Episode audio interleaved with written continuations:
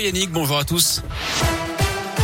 On commence par le trafic à Lyon avec des ralentissements à hauteur de Chaponnet sur la 46 Sud en direction de Paris et du nœud de Manicieux sur 2 à 3 km. Ça coince également à l'entrée du tunnel sous Fourvière en direction de Marseille sur la M6 sur 1 à 2 km actuellement.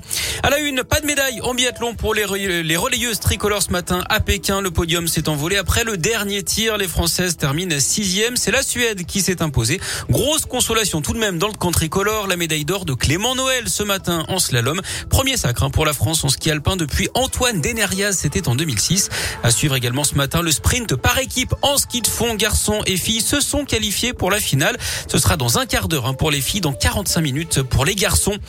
J-2 avant le verdict aux assises de l'Isère. Le procès de Nordal Lelandais se poursuit à Grenoble. Au programme notamment ce mercredi la déposition d'une ex-copine de l'accusé et le témoignage d'un ancien co-détenu avant le début des plaidoiries des parties civiles. Je rappelle que Nordal Lelandais encourt la réclusion criminelle à perpétuité notamment pour le meurtre de la petite Maëlys. On peut désormais boire son café au comptoir ou danser en boîte. Nouvelle étape de la levée des restrictions aujourd'hui en France. Parmi les allègements, la réouverture donc des discothèques fermées depuis le 10 décembre, le retour de la consommation debout dans les bars, retour également de la consommation dans les établissements recevant du public, les cinémas, les stades ou même les transports. Retour enfin des concerts debout à partir d'aujourd'hui. Prochaine étape le 28 février avec la fin du port du masque dans certains lieux clos là où le passe vaccinal est obligatoire sauf dans les transports et l'allègement du protocole sanitaire dans les écoles dès la rentrée à des vacances d'hiver.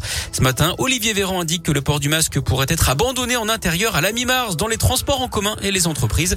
Idem pour les enfants en salle de classe si la situation sanitaire continue de s'améliorer.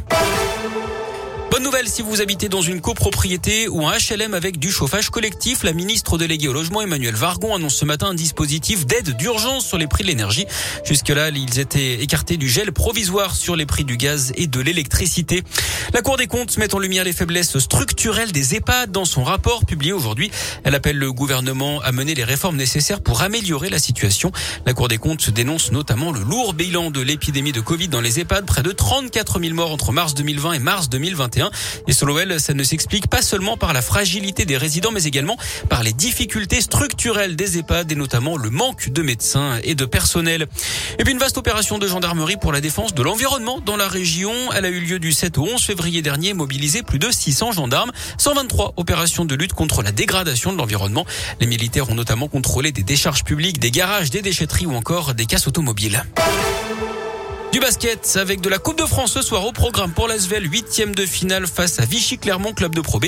Et puis en fait, je rappelle la victoire du PSG face au Real Madrid en huitième de finale aller de la Ligue des Champions hier. Les Parisiens qui se sont imposés sur un exploit individuel de Kylian Mbappé en toute fin de rencontre.